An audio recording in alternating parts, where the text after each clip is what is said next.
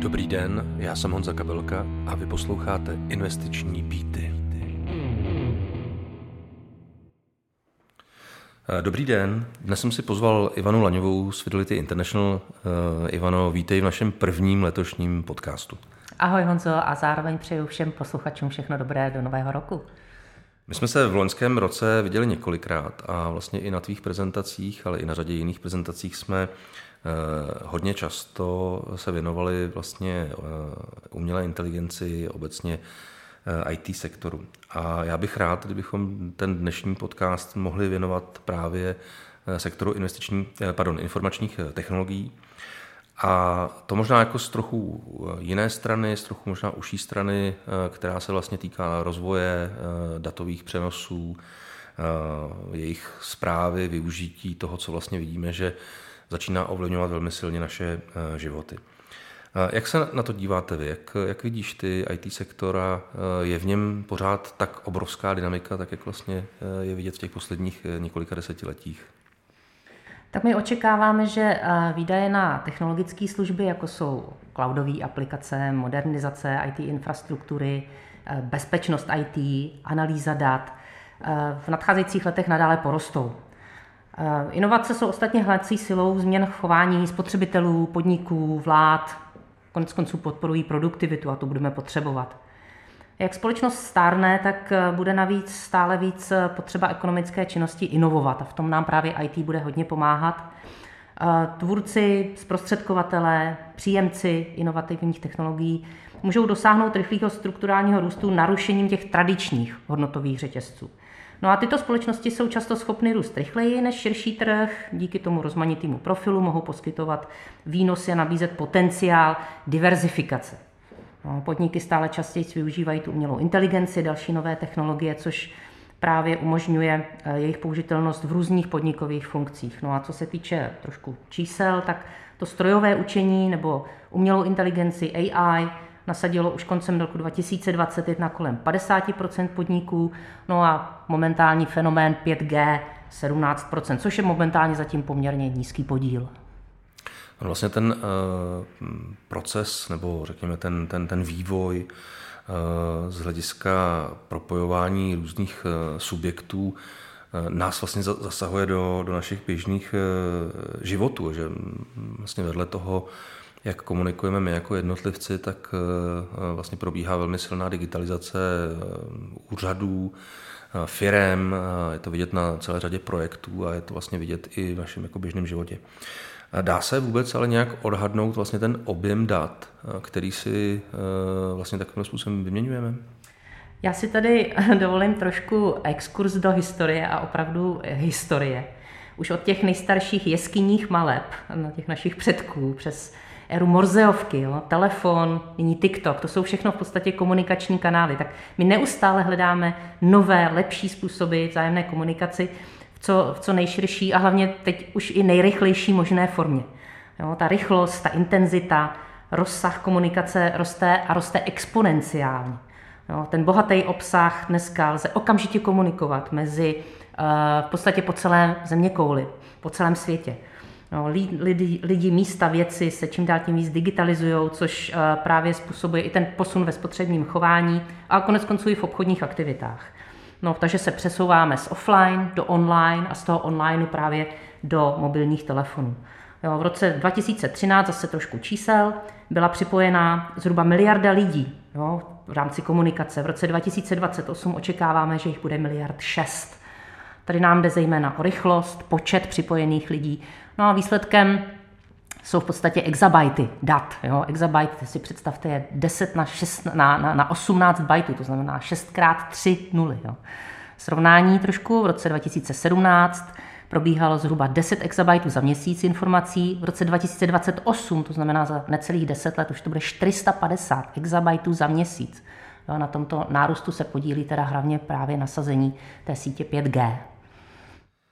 Ta výměna těch dat, eh, vlastně eh, operátory, obecně datové operátory, už dneska vlastně to asi není úplně jako telefonní operátor, spíš datový operátor, mm. tak eh, právě vlastně nutí k neustále vyšším technologiím nebo vyšším formám technologie, protože ty ty data, které používáme vlastně v našem běžném životě, tak ten objem těch dat obrovsky roste. A, a právě 5G, 5G jako poslední generace vlastně přenosu dat se rozšiřuje po celém světě. Eh, ty určitě k tomu máš taky nějaký data, eh, jak, jak eh, dochází k rozšíření vlastně 5G po, po, po světě. Přesně tak, jako pokud chceme info, investovat do pokročilých technologií, tak se zejména právě musíme opírat o data. Tu, tu historku zatím konec konců tu chápeme všichni. Všichni chceme být efektivnější, rychlejší, ale ta data nám pomáhají právě ve výběru těch správných společností, které mají potenciál a tam se musíme opravdu od čísla a o data opírat. No, takže ohledně té 5G, i když uh, 5G je v podstatě desetkrát rychlejší než 4G a musíme si uvědomit, že 4G umožnilo právě eh, vznik startupů, jako jsou Uber, Airbnb a Instagram, jo, které vyžadují to konzistentní mobilní připojení.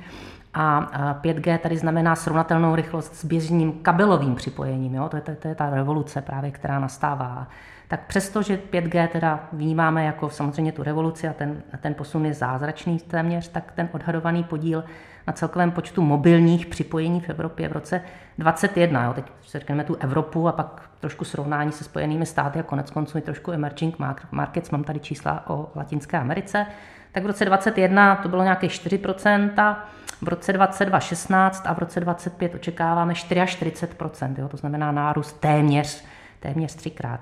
Ve Spojených státech to bylo 13% v roce 2021, už 35, ale v roce 2022 a v tom roce 25 očekáváme 63% jo, více jak polovinu.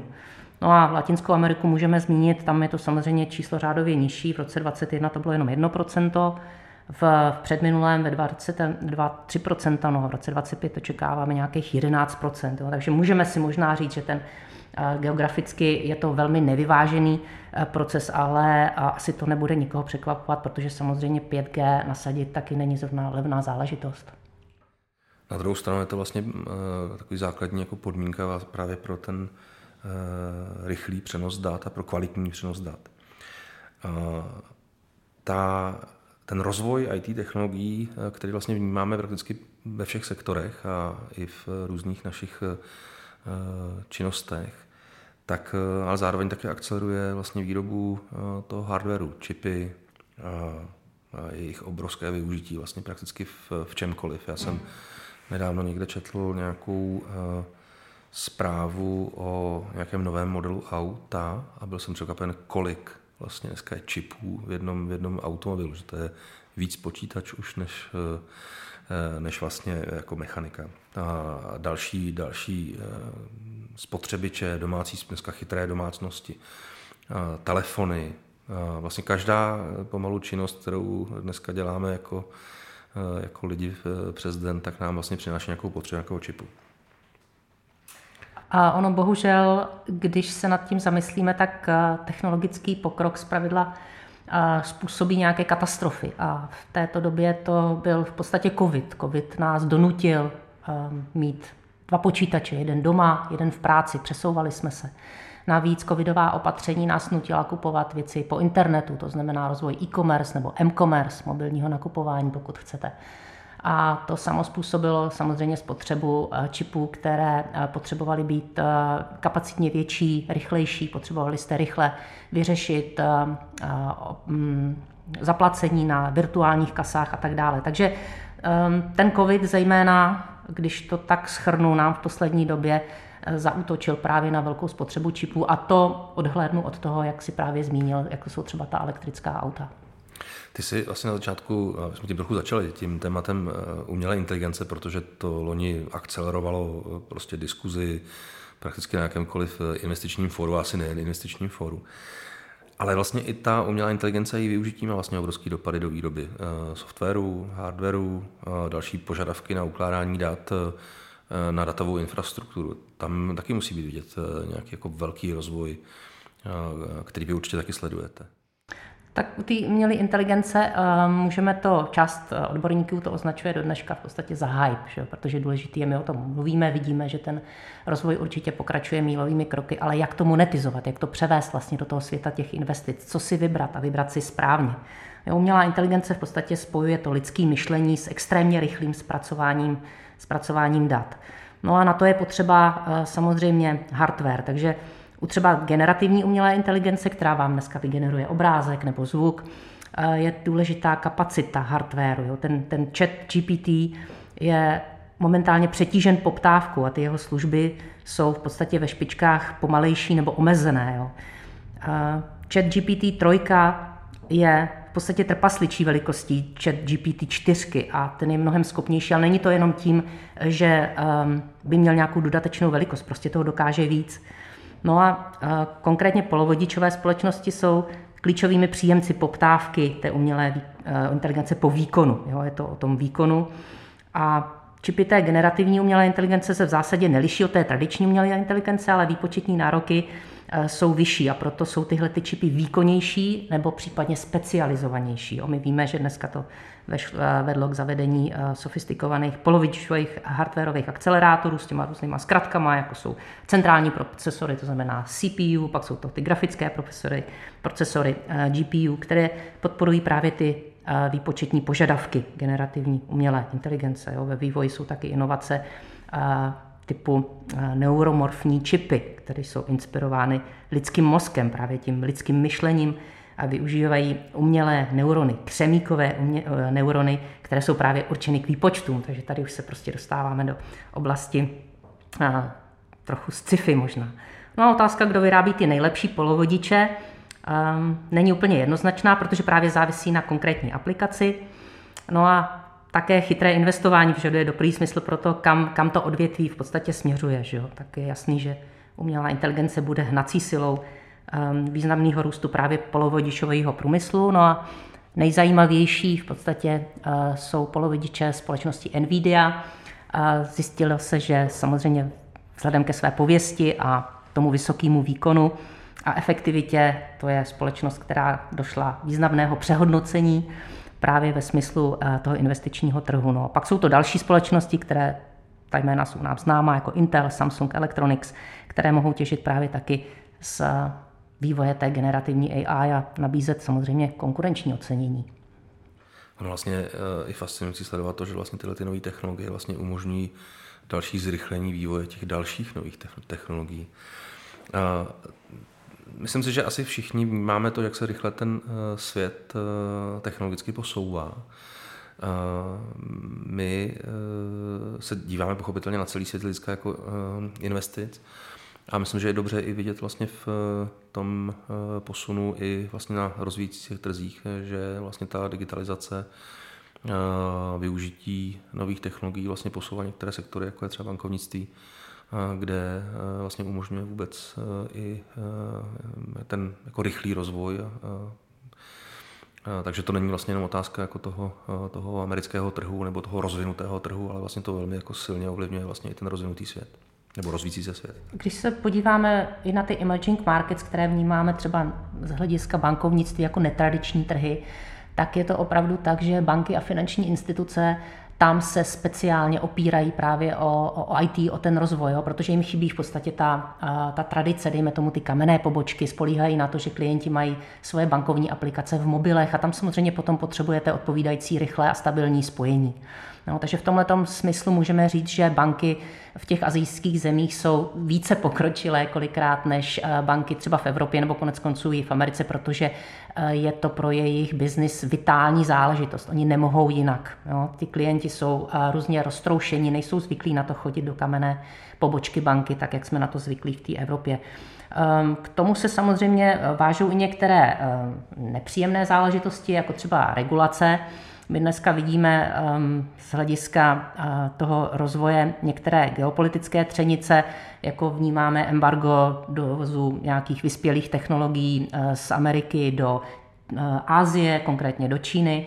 Samozřejmě vzhledem k tomu, že IT rozvoj, ty technologie si vyžadují velké investice, tak možná se můžeme trošku obávat toho, aby nevznikl nějaký oligopol, protože ne všechny společnosti, když si promítnete SAP 500, ne všechny společnosti z těch 500 na to samozřejmě mají a, a to bychom asi nechtěli oligopol, takže je potřeba tohle to mít taky v hlavě a ne v poslední řadě jsou to i autorská práva, protože pokud se přesunujeme právě do té oblasti více z sci-fi, dejme tomu, nebo vzhledem k tomu IT rozvoji, tak tam by tyhle ty obavy, případně regulace, mohly nastoupit taky. Takže ano, jsme všichni pro rozvoj správným směrem a teď je možná potřeba trošku si také zamyslet nad tím, um, jak ho správně vést. Nechci říct to ošklivé slovo regulovat, protože to vždycky vzbuzuje nějaké negativní emoce, ale prostě dostaneme se asi do fáze, kdy je potřeba se také zamyslet nad tím, aby ten přístup k tomu měli všichni. A tak on, konec konců i ty šéfové těch velkých firm vlastně přiznávají to, že právě třeba rozvoj umělé inteligence má určitá rizika a že je potřeba o nich otevřeně mluvit. Vy máte fond, který se vlastně zaměřuje na, na tuhle oblast. Jak využít vlastně Fidelity právě pro investice do, do, do IT a do těch jednotlivých segmentů? Já začnu tím, že v podstatě řeknu, jak si portfolio manažer John Guinness eh, představuje tento fond. John se domnívá, že jsme ve zlatém věku komunikace, no, to znamená i ten přesun z toho offlineu do onlineu je pro něj důležitý, eh, potom z toho onlineu do mobilu. John si vybírá, vybírá zhruba 35 až 45 titulů, které právě mají eh, rostoucí charakteristiky lepší než konkurence a vytvoří koncentrované portfolio s důrazem na udržitelnost růstu. To znamená, že ten biznis, pokud je tady dneska, by s námi měl být i dalších 20-30 let. No a teď je ta otázka, jak těch 2000 titulů, které jsou v podstatě k mání, přesunout, vybrat do toho koncentrovaného portfolia. No a John to bere tak, že vytvoříme v podstatě řetěz. V tom portfoliu jsou enableři, to znamená například firma Apple vytvoří ten software. Pak poskytovatelé síťového připojení. Ti jsou čím dál tím důležitější, o tom si už hovořil na začátku, příkladem může být Vodafone. No a nakonec inovátoři, to jsme zase říkali s tím e-commerce, nákupy, sociální média, vytváření her. Dobrým příkladem je třeba Snapchat. No a nejstabilnější výnosy mají ti síťoví operátoři, teď říkám nejstabilnější z těch tří. Inovátoři těží ze strukturálního růstu nejmasivněji, No a nejvíc cyklický jsou teda eh, ti enableři, ty, co vytváří ten software. No a důležité taky je si uvědomit, že eh, protože se jedná o tematické investování, na úrovni fondu 75% eh, profitability a revenue musí být tematicky čistých. Když se podíváme na ty jednotlivé firmy, tak je to 40%, 40% revenue té firmy musí být právě čistých, to znamená plynout z její aktivity komunikační. Je to technologický fond, takže eh, se tak jako nabízí, že vlastně primárně jsou v tom společnosti, které jsou listovány v Americe. Eh, ale ten technologický vývoj vlastně běží i do jiných částí světa, tak eh, je tam moje, ten můj předpoklad, že to je, jsou to převážně americké společnosti správný? Stále to tak v podstatě je. I ten SAP 500 nám ukazuje, že firmy, které v podstatě se zúčastní toho um, užitelného nebo jo, technologického, udržitelného technologického vývoje jsou primárně právě z Ameriky. K tomu se váže vlastně moje asi poslední otázka, která uh, k tomu fondu uh, by měla zaznít. Je to udržitelný fond, to znamená, že uh, teď jsem několikrát mluvila o tom, o udržitelnosti, ale jak to vlastně zkoumáte? Jak vlastně zkoumáte udržitelnost v IT sektoru? Co je na tom za specifika? Ehm, mnoho těch ehm, inovativních společností právě zapojených do konektivity eh, produkuje eh, externality, jo, čelí takovým tím jedinečným výzvám, na které zatím nejsme úplně zvyklí. To znamená, že posuzování podle standardních měřítek ESG není úplně adekvátní. Jo. V důsledku toho jsme vyvinuli vlastní metodu posuzování utržitelnosti, zapojených právě do konektivity a ta zahrnuje hodnocení jejich digitální etiky. Očekávám, že um, tváří v tvář právě těm rostoucím antimonopolním a regulačním otázkám, o kterých jsme už mluvili, to bude stále důležitější složkou uh, právě generování alfy a nadvýnosu.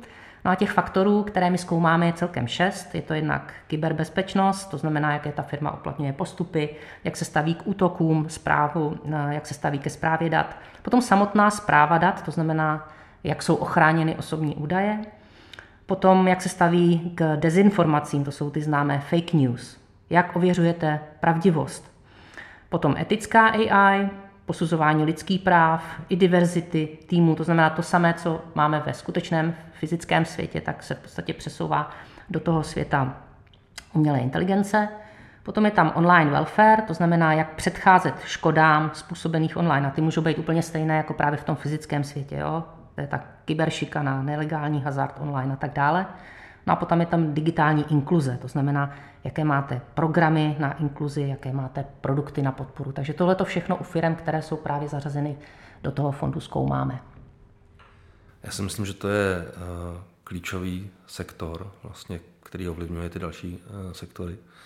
A jsem moc rád, že jsme dneska se mohli bavit vlastně o tom, jaký je váš pohled na IT sektor, na uh, data, na přenos dat, a že jsme si mohli říct něco o vlastně vašem fondu uh, Fidelity Sustainable Future Connectivity. Ivano, já moc děkuji za dnešní povídání v našem podcastu. Díky taky za pozvání.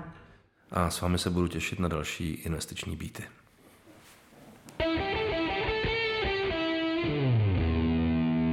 Investujte chytře www.kkip.cz